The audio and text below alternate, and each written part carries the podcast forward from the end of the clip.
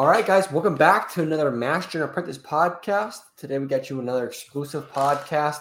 Um, at the time of this recording, I just want to wish you guys all a Merry Christmas and a Happy New Year. It's a holiday season. I hope you guys are all enjoying your breaks off, hopefully. And uh, as a prelude to the new Bad Batch show, season two coming out January 4th, we thought we'd do a fun top 10 Clone Wars facts or more clone facts. Uh, so, yeah, to break it down, want to start us off, Afton? Yeah, uh, with number 10, we got a clone armor. So the color of the armor in phase one was signified by what rank you were. Uh, phase two, the specific color, not the design. The design showed what rank you were, while the color showed what battalion you were in. For example, 212 was orange. The Coruscant Guard was red. 501st was blue. I mean, it just Yeah. throughout phase two, you got different uh, clone um, uh, battalions shown by color. Well, rank uh, phase one was battalions or the rank. Number nine, we have clone DNA is based off of bounty hunter Jango Fett. We see this in uh, Attack of the Clones, episode two. Um, but it is modified to grow twice as fast. Boba Fett and Omega are not. That is why they're special. But general clones are uh, modified to age twice as fast as a normal human. And then they are also modified to be more compliant and less independent than a normal human. So that's why we see them, you know, obey orders swiftly without giving it a second glance. Uh, number eight, we got identification numbers. So you might un- recognize numbers like CT5555, that's fives.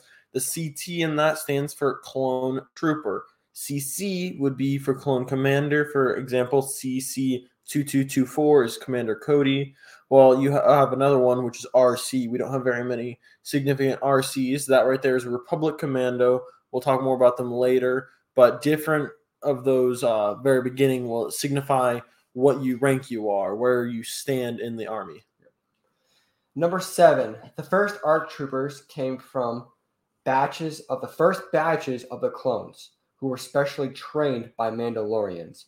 They were these special ops kind of guys, uh, kind of the test subjects to see uh, how the Mandalorians could do because they were, you know, the clones were kind of based off of Jango Fett and the Mandalorians. So the first set of ARC troopers were actually based off of this first batch created. Um, and then ARC uh, means, um, yes, Advanced Recon Commando. Yes. Um, when the clone army was officially given, oh no, sorry, as a, as a nod to Jango Fett and the Mandalorians, you look at the design of the clone helmets, even at the first time they were shown, they are very heavily based off of Mandalorian helmets. They look very similar, um, phase one and phase two. especially that T visor. Yes. Uh, number five, when the clone army was officially given to the hands of the Republic, all Jedi's were given leadership roles over the clones. We can see this as all Jedi's are regarded as general by clones, even commanders and captains. Yeah.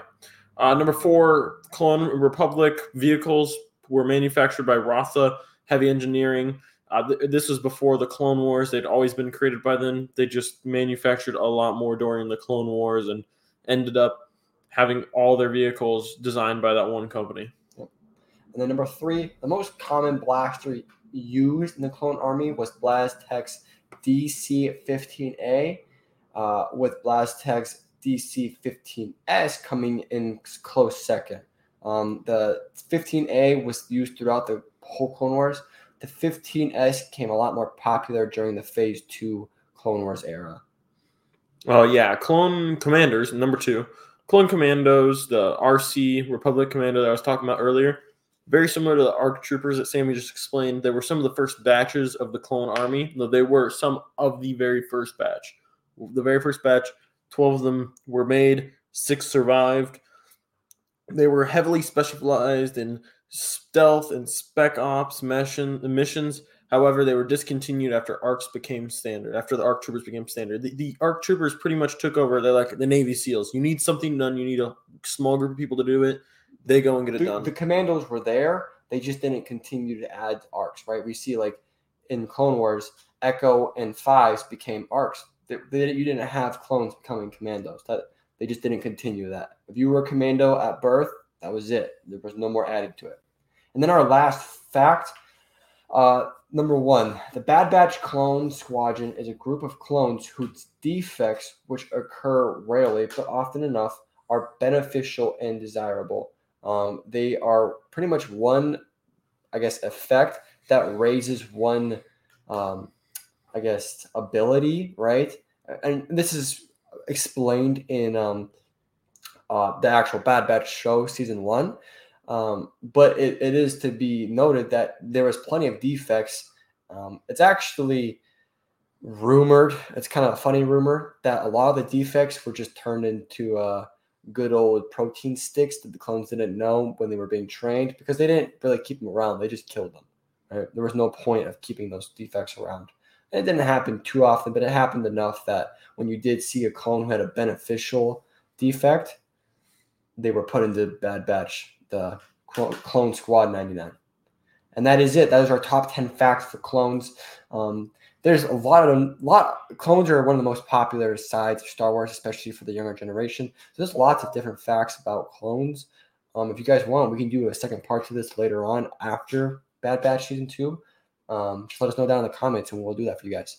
And with that, you got anything else, Afton? That's it for me. All right. If you guys enjoyed this, don't forget that like, the follow, the download. It really helps out the podcast. And we'll see you guys in the next one. Hope you have a good Christmas and New Year's.